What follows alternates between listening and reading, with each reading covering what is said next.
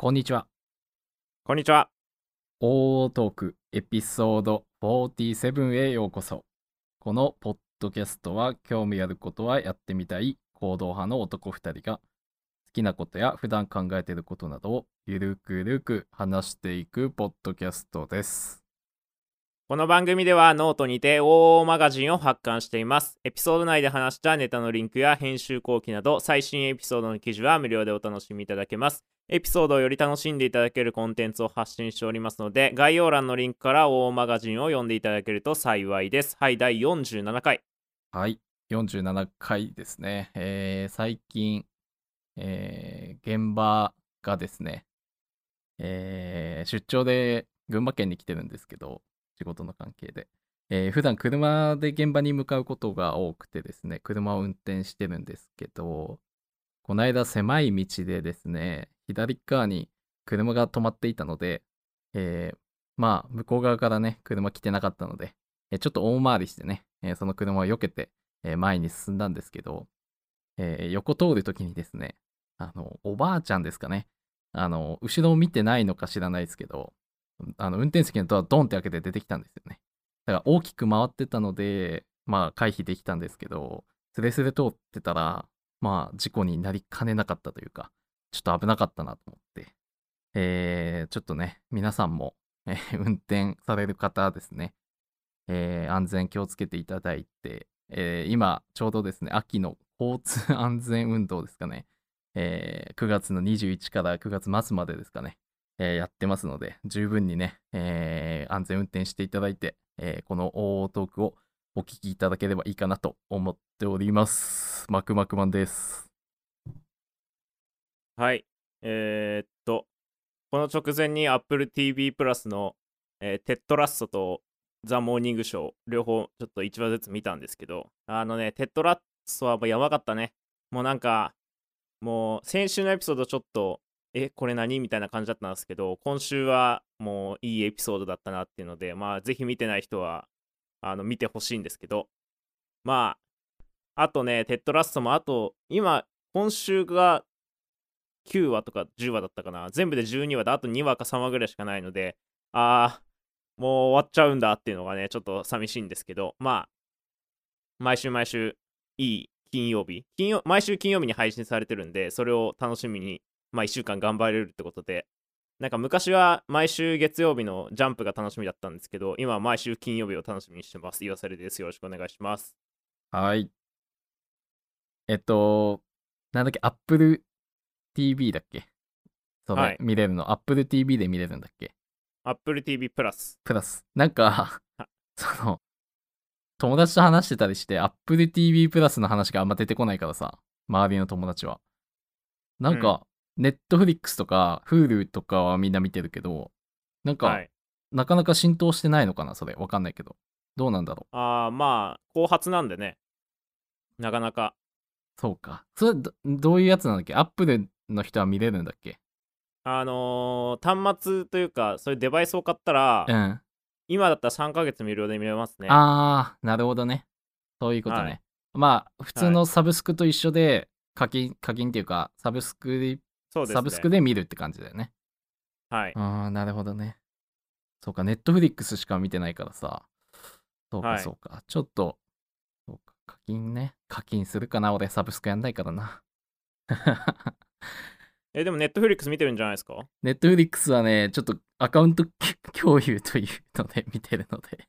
ああ、そういうことですか？そうです、そうです、そうです。まあ僕が、あのー見たい時にだけ、ちょっと貸してっていうので貸し、借りて見てるって感じですかう。ん。という感じ。もう見てるじゃないですか、じゃあ。なんかそうサブスク反対とか言ってます。そうそうそうそう。見ちゃってます。ちゃんと、はい。電すいません源撤回しておいてくださいね。昔サブスクはとか言ってたんで。はい、全権撤回しておきます。あのー普段運転されてると思いますけど、はい。最近危ないシーンありました？大丈夫ですか？特にないですね。ああ、ならいいですね。ちょうど秋の交通安全運動をやってるみたいなんで、あの、気をつけていただいて、あの、災害なしでということで。なんか、はい。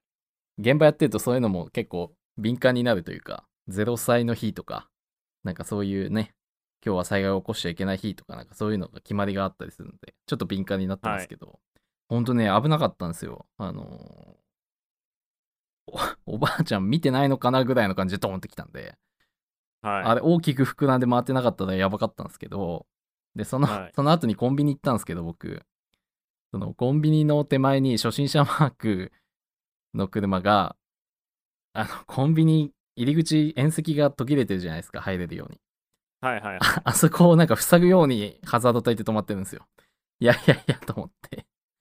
止まるならもっと違うところで止まんないと危ないっしょ、みたいな車も見たので、なかなかね、まあ、緊急事態で止まったのかもしれないですけどね。そこに止まるのはちょっと NG かなっていうところに止まってたんで、しかも後ろめちゃめちゃ混雑してたし、ちょっとね、そあーあ、確かにね、うん。僕も見ましたよ。い先週なんか、うん。あのこ国道の3車線の一番左の、うん、そこをとなんで止まったみたいなところに止まってる人いて、うんうん、まあすごいそれを避けるためにその3車線なのに2車線になるわけじゃないですか。そんなとこ止まってるから、はいはい、はい。よく宅配のトラックとか止まっててみんなそれよくると思うんですけど、うんうんうん。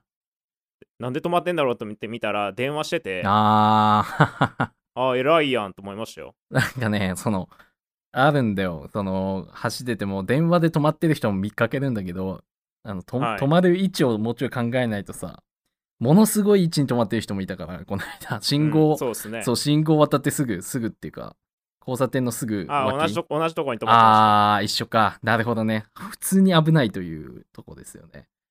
まあ、わかるけど、安全なとこまで行って、電話来てんの分かったけど、一回安全なとこまで行って折り返すとか、そう、そういうことしないとちょっと危ないなって思いましたね。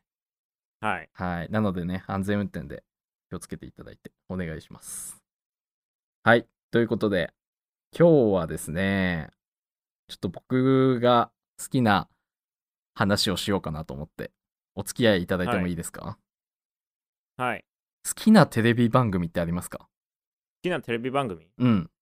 特にないですか？それ僕の好きなテレビ番組の話したら30分終わっちゃいますけど我慢できますか？あー、ちょっと違うな、それは。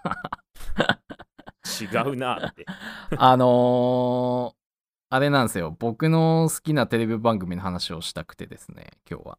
どういう流れなんですか？それなんかめちゃめちゃですねあのー、僕が、違う、僕が予想してた答えと違う答えが来たから違うなって言ったんですよ、今。だから話が、なんて言ってほしかったんですか？え、普通に番組名が来るかなと思って。ああ、それもいいねーって言って、でも今日はねっていう持ってき方をしたかったのに、もう意味わからん方向から来たから、ああ、ちょっと違うねって言っちゃったっていうね。そんな感じ。はい。はいはいということでね、今日はね、僕の好きなテレビ番組を紹介したくて、えー、はいアナザースカイという番組なんですけど、ご存知ですかね？はい見たことはありますか？ありますよここが僕のアナザースカイですよねそうです。もうそまあのセリフ。つまりつまり宣伝しか見てないんですけどああ、全然全然もうそれで十分ですよ。そうなんですよ。その代名詞ですよね、それが。ここが私のアナザースカイ。〇〇〇〇ですっていうね。そう。でも、聞いてください。アナザースカイが放送終了になっちゃうんですよ。もうなんか、いつだったかな？先週ぐらいにニュースがこれ出てて、僕衝撃を受けました。もう。これ、2008年からの番組なんですよね。番組自体が。はい2008年って何年前ですか ?13 年前。13年前。13年続いた番組が幕を下ろすってなかなかね、なかなかなもんだと思うんですけど。だから、13年前って何してたんだろうな。中学生ぐらいかな僕が。中学生ぐらいだったと思うんですけど、そんくらいからやってる番組で、まあ結構認知度は高い番組ですよね。アナザースカイってね。で、どうやら、はいその記事とかを読んでると、まあ、醍醐味って海外にロケに行くっていうのが醍醐味なんですよね、アナザースカイって。で、そのコロナの影響とかでね、ちょっとロケがしにくかったりとか、えーっていうのもあって、終了という形になったっぽいですね、これは。うんもうね、残念だなって思いながら、じゃあ、アナザースカイの回をやろうと思って、今日はね、話していこうというわけなんですけど、はいあの、アナザースカイの魅力をまず喋ってもいいですかね？はいあのー、魅力、まあ見たことないので、見たことないんですよね。はい。なので、ちょっと伝わりにくいかもしれないですけど、アナザースカイというのは、えーある芸能人とか、その人が自分のルーツ、えーなんていうんですかね、自分の人生を変えた場所とか、自分の思い出の地とかに足を運んで、その思い出を振り返って、みたいな、その、ことを30分にまとめて放送してるんですけど、僕の好きなとこは、そのまず海外結構行かれるんですよね。アナザースカイ海外のロケが多くてもちろん日本もあるんですけどで最近ロケができなくて日本とかでやってたりはしたしてたんですけどね。そのなんて言うんだろう。映像が綺麗だしもう第一にまず1個目のポイントこの自分が海外行った気分になれるっていうので 好きなんですよアナザースカイ海はい海外は行ったことあるんでしたっけ？はい、ありますね。ちなみにどこどこですか？海外イギリスですね。あー、いいね。イギリス。かっこいいね、なんか。アナザースカイいっぱい出てましたよ、多分イギリス。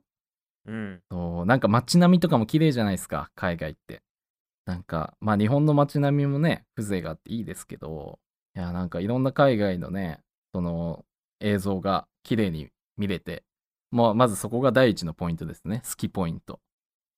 で、二つ目はですね、うんと、音楽。あの、その、番組内でかかる音楽がおしゃれなんですよね。その洋楽メインなんですけど、えーその芸能人とかが、えー喋ってるバックミュージックでかかる BGM が良かったり、えー僕 DJ やってたので、音楽収集としても使ってました。何この音楽とか、え、これ知らないとか、そういうのでよく見てたっていうとこですね。だから BGM が美しい。これが2つ目です。大丈夫ですか？僕ずっと話しちゃってますけど。はい。で、3つ目がここが一番重要で、その芸能人とか有名人出るんですけど、そのね、人生観みたいな。いわゆるなんか芸能人が本出してるじゃないですか。イチローの本とか、有名人のプロ野球選手の本とか、サッカー選手の本とか。じゃなくて、はいその人が本人が出て、本人がなんていうの、自分の過去の経験とか、失敗談どう乗り越えたとか、その人の人生観とかを話してくれる。そこで学べるものがすごく多くて、僕の中では。それが楽しみで毎回見てましたね。っていう、このうーん3本立て。そうです。だから、アナザースカイが大好きで、そう、その番組が終わってしまうっていうのは、ちょっと悲しいなっていうとこではあるんですけどね。そう。なんか、そもそも人が好きで、僕。はい。なんか、どうなんですかね岩瀬レイは話してて人に興味があるのかあんまないなさそうな感じがするんだけど。いや、めちゃめちゃありますよ、人に。あ、本当？はい。なんか、このないように感じますか？ちょっとないように感じて、なんか、自分以外はどうでもいいみたいな、なんか、そんなような感じもしなくもないけど、そんなことはないか。あのーこの人は何考えてんだろうとか、なんか、この人って、あこういう人なんだなとか、って考えるのが好きなんですよね、僕。はい。気持ちは分かってくれます？分かり合えるかな？その人。いや、あんまわかんないですね。あー、そうかそうか。なんかその、この人はこういう人なんだって結局自分の物差しで測ってるだけなんで全然違うと思ってるから、あー、なるほどね。自分の知識とか経験の中からしかその人判断できないと思ってるんで、うんうんうん。結局自分の自分が見たその人になっちゃうわけなんでこの人どう考えてんだろうっていうのを昔は考えてたりしましたけど、うん確実にずれてるんであだからそういうのはもう考えない考えないくなりましたねー。昔はあとかなんかいろいろ考えたことありましたけどーなるほど、なるほど。そうか、はいそうか。なんかね、まあ今の仕事は、仕事の話しちゃうけど、仕事は、うんと、現場監督みたいな仕事してるんで、その職人さんと触れ合うことが多いんですよね。だから人と毎日接して仕事を進めていくんですよ。なので、その人が何を考えてるのかとか、この人はなんかこういう人だからこういう風に接しなきゃとか、そういうのに対してもなんか、なんだろうな。そ、うーん、興味があるというか、だからなんか今の仕事結構好きなんですけど、あ、はい。この人、こういう口調で言ってるからこうしてあげたら仕事進むなとか、この人こういうタイプだからここに置いてあげるとこの人の魅力が発揮できるなとか、人員配置みたいなね。というのも、なんか自分的に面白いというか、でもまあそれこそ岩瀬レイが言ったみたいに 全然自分の思い描い思い描いてたというか思ってた人と違ったりもするのでそこはまあ難しいとこなんですけどまあそれも違ってたら違ってたであ違ってたんだこういうタイプもあるんやっていう一個の勉強にもなるしみたいな感じでいつもね人にはね興味があるんですよね実は僕はそう。だから結構アナザースカイもその番組見てなんていうんかな。ああこの人こう考えるんやみたいな。っていうね。その一つの考え方を身につけるというか。そう。まあ最初はあれなんですけどね。好きな芸能人が出てて最初のきっかけはね。好きな芸能人が出ててあのその人が見たくてアナザースカイ見始めたっていうのが僕の初めてのきっかけなんですけど。そう。あとやっぱりアナザースカイっていうのはそのさっきも言ったみたいにルーツとか分岐点とか例えば俳優さんでここに生活してたけどここでの何かのきっかけがあってあの俳優の道に進みましたとかさこの人のこの言葉がきっかけでとかそういうのがあって話は進まっていくんだけど人生の分岐点について今日ちょっと考えてみようと思う。なんか、はい自分で振り返ってみると結構あるなって思うんだけどいくつか。今パッとなんか出てきます？分岐点みたいな。なんかあああん時こうしてたらこうだったなとか。あんまなんかないっすかねそういうの。こうしてたらこうだったなとか。こう、はい。ここでこの選択してなかったら今の自分ないなとか。なんでしょうね。まあでも、あれですかね。やっぱ、ポッドキャストの、うんポッドキャストを聞き始めたのが分岐点ですね。じゃあ、なるほどなるほど。まあ最初は、うん。エアーポッツ2016年ぐらいかな、エアーポッツが出た時に、めちゃめちゃ調べた時に、はいはいはい。ドドリキンさんっていう人の YouTube に出会って、そこからうん。いろいろ辿っていったら、ポッドキャストに出会ったんですけど、まあそれまで全く知らなかったわけで。おう、おうおうおう。でもそ、それ聞いてから、うん。まあ、ガジェット系とかめちゃめちゃ、もともと好きだったんだろうけど、それが表面化してきたし、ああなるほどそれにそれにねお金を使うようになったし、はいはいはいはい。めちゃめちゃ調べるようになったし、考え方もだいぶ変わってきたんで、まあ、ポッポッドキャストで、もともと本を読んでいろんな人の意見とか話を聞くとか知るのは好きだったけど、うん。それが音声とか、それが何大それた、なんていうの、有名人とかじゃなくて、はいはいはい。普通に一一般の人、一般で、一般に、えー話すというか、発信する人、発信するのが好きな人か、に出会っ出会ったというか、僕が勝手に出会ってるだけだけど、はいはいはい。まあそれがお大きかったと思いますね。そうじゃなかったら今このポッドキャストをやりたい、やってみたいって思いもなかったし、おーなるほどなるほど。カメラ、PC、ガジェットに散在することもなかったし、そういうことね。それいつって言ったっけ、2016 10 2016とか7とかですかね。ああ5年前とかか。はい。へえなるほどね。逆にそれまでは何に重きを置いてたのかな？普通にあれか陸上やってたから陸上とかかな。特に何も？なんかシフトチェンジしたとかそれがガジェットにシフトチェンジしたとかさ。いや、ただ表面化してきただけだと思いますよ。ああなるほどね。はい。じゃあもともと別にもともと好きだったけど、ああ表面化したのがその2016年、17年ぐらい。なるほどねなんかそれによって今の仕事とかも変わってたりするのかな？しないかそれは今の仕事がその関係してる仕事なのかどうかわかんないけどあーなんかセラピーみたいですね。こ この後僕は泣けばいい。ね。全然そんな固く考えなくていいよ別にそのゆるくねあのなんか考えなんか考えるきっかけになればなと思ったりもしてるからさ。おお互いがね。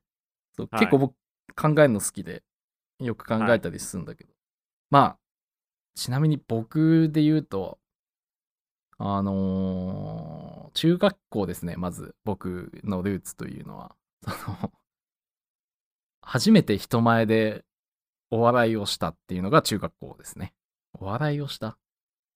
今までは小学校、小規模な小学校で育ってきたので、20人ぐらいかな、一クラス。で、6年間全部一緒なんですよ、クラスが、田舎なので。クラス替えなくて。なので、小さい世界で生きてきたんですけど、中学校になってジャンボ学校みたいな、なマンモス校っていうんですかね、ああいうの。マンモス校に入って、まあいっぱいいるじゃないですか、知らない人が。その、知らない人がいる中で、自分を出せたのが中学校だったんですよね、初めて。なんていうんですかね。人を笑わせることのルーツが始まったというか、元をたどればそうかなっていう。で、もっと元をたどれば、多分、えー幼い時に家族の前で面白いことをしてたんでしょうね、僕は。で、なんか家族がそれを僕を見て笑ってくれるのがすごく好きだったんですよ、多分。で、お笑いやってみよう、お笑いやってみようと思ってやってたわけじゃないけど、人を笑わせようって思ったのが、今の僕のルーツというか、ですかね。はいうん。で、中学校で、まあこれノートのね、自己紹介の方に書いたんですけど、ずっと昔のね、あの、書いたんですけど、中学校3年生になるとね、僕は受けなくなるんですよ。あの、えーシケラーと呼ばれるようになって。シケラーですよ。なんか、しらけてて、もうネタがつまんなくて。で、シケラーシケラーって呼ばれてて、卒業アルバムにもシケラー面白かったよって書かれるぐらい、えーはい。シケラーでデビューしたんですよね。で、また高校になるとですね、またちょっとね、花が咲くんですよ。やっぱ、世界を変えるわけじゃないですか、高校って。で、世界を変えて、またチャレンジして、えー高校1年生で相方ができたわけですね、初めて。一緒にやろうって言ったわけじゃないんですけど、なんかその、話の流れで、なんかね、お笑いをやることになって、スイカ割りっていうネタをやってたんですけど、僕がスイカになってね、えー相方が僕を割るわけですよ、ポンって言って。で、僕がね、大きい声で、パカッっていうだけのネタなんですけど、それをね、ずっとやってたりして、クソほどつまんないでしょ？そう。はい。で、まあ一番、もう一個は、大学の就職活動の時にエントリーシートって書くじゃないですか。はい。書きますね。なんか、自己 PR とか、えー経歴みたいの書くんですよね。出身高校とかね。で、特技、趣味みたいなところがあって。これも懐かしいですけどね。就活の時もね、何度か岩瀬レイには、なんか、就活のなんか練習とかしてもらってたような気もしたけどな。どっかで集まってね。えーそれは記憶が書き換わってると思いますけど。あ、本当に？なんか、そんなことやってないですあよ。本当に？はい。僕じゃないですね、それ。で、そこにね、特技趣味にね、まあ水泳部だったので水泳と書いて、で、僕バイク好きなんでバイクと書いて、えーあとは、え人を笑わせることって一番下に書いたんですよね。そしたらね、僕の、あのー大学の研究室の先生か、その担当の先生がですね、添削してくれた時に、これ一番上に書きなよって言ってくれたんですよ。人を笑わせることを一番上に書きなよって言ってくれて。で、一番上に書いたんですよ。エントリーシートに。で、就職活動するわけですよね。そしたら、質問されるんですよ。え、これ一番上に書いてあるけど、どういうこと？みたいな。ギャグとかある あるの？みたいな。で、僕はいは、あったので、やったんですよね、ギャグを。えー、いっぱいあるんですけど、やっぱ面接官の方に響くのは何かなと思った時に、僕がチョイスしたのは、サザエさんのアナゴさんの真似。はいはい。まあちょっと今やりますけど、似てるか似てないかは別として、これをやりましたっていうのでね、ちょっとやるんですけど、いきますよ。どうしたんだい、タラちゃん。ね、これをやったわけですよ。面接で。どういう反応だったと思います？これやった感じ。岩瀬でいいだったらどういう反応します？面接で。これやったら。どういう反応する？ピッてします。ピピって何？ピって。あの、バ何？バツみたいな。面接査定シートみたいなところにピッてやる。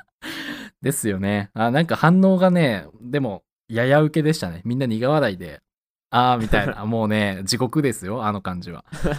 やってよって言われたからやったのに、みたいな。はい。でもなんかそれが、結構う受けたのかよくわかんないですけど、まあ、どんどん面接が通って、あの、ほとんど社長面接でそれをやりましたね。社長面接まで行って、ちょっと社長面接でもやってもらうからそれっていう流れで、どんどんどんどん行って、何社かもう、1、2、3、4、5、5、6社全部社長面接でそれやったみたいな感じですね。もう芸芸人の、なんていうの、面接なのかぐらいの感じなんだけど、っていうのが、もう元をたどれば、幼き頃のがルーツかなっていうとこではありますけどね。そう。なんかそうやって辿っていくのが好きで。自分ってどういう人間なんだろうとかね。うん。とか。で、人に興味があるっていうのも多分もともと、なんかこの人何考えてんだろうって、探るのが好きというか、なんか末っ子なので、兄弟が。長男いて。長男？上にお兄ちゃんとお姉ちゃんがいて、僕がいるんですよ。3人兄弟の一番下。昔からね、探ってたんですよ、多分。あ、お兄ちゃんこれで怒られてるとか、母親の機嫌が悪いぞとか、だから人に興味があるのかなって元をたどればね。だから自分のルーツをたどるとなかなか面白かったりするので、もしね、これを聞いてる方がいたら、これを機にね、ちょっと自分のルーツとかね、たどってみても面白いのかなと思って今日この話をさせていただきました。ど,、はいどうですか？ごめんなさい。今日僕の話ばっかですけど大丈夫ですか？こういう時もあって。何を不安になってるんですか？いや、なんか反応がさ、怖いじゃん。欲しいじゃん。もっと、うんとか、はいとか、あははとかさ。もうなんかね、ないから心配になっちゃうんだよね、いつもね。あのよかったんじゃないですか？マクマクマンファンからしたら。そうですかね。いるんですかね、マクマクワンファンは。あのーあ、そうそうそう、アナザースカイの話をしてたんですよね、僕らはね。そう。で、アナザースカイ、今、TVer で見れるんですけど、ちょうどね、過去の1個前の TVer のやつ見てたらね、あのー僕の地元がちょうど出てたんですよ。最終回が来週なんですよ。来週の木曜日。なので、えー、寂しいですね。そう、最終回、多分 MC の今田耕司さんのアナザースカイになると思うんですけど、おそらく。その1個前の、最終回1個前の回で、ロッチ、芸人のロッチの中岡さんの回なんですけど、それがですね、愛知県の豊田市ということで、僕らの地元、僕の地元か、僕の地元ですね。いやー、ちょっとびっくりしましたね。たまたま見て、あ、マジかと思って。そう。なので、僕こんなとこで育ちましたっていうのが分かってもらえたらいいな。これを見てね。ぜひ TVer でね、その1週間分、来週の木曜日までは無料で見れますので、ぜひね、見てほしいなと思いますけど。あの、高覧系が出てました。うーん。そう、紅葉が綺麗なのでね、ぜひ旅行行った時とかね、行ってみてもいいかなと思いますけど。そう、来週で終わっちゃうんですよ、アナザースカイ。うーん、寂しいなと思いますけどね。まあコロナの影響でね、しょうがないかなと思い思いますけど。まあ今日僕が話したかった話は全て終わりましたよ、岩瀬レイさん。あ、本当ですか？はい、じゃあもう満足です、僕。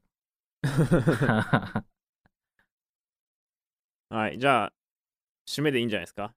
今日はもうこのままいい感じで締めましょう。アナザースカイぜひ見てください、皆さん。はい。最後これだけ言っていい？はい。ここが私のアナザースカイ。大トークです。はい。ありがとうございます。それでは、どういうことですか？いや、締めます。えー、いや、どういうことですか？今週も大トークをお聞きいただき、ありがとうございました。この番組へのフィードバックは、ハッシュタグ、オートークへお願いします。エピソード更新などの情報は、インスタグラムアカウントで更新しています。アットマーク、OOO.podcast で検索してみてください。他のエピソードもゆるくやっておりますので、アーカイブを聞いていただければ幸いです。お便りもお待ちしてます。はい、ということで、ちょっと、あの、締まりが悪くなってしまって申し訳ないですけど、第47回ありがとうございました。お疲れ様でした。はーい。バイバイ。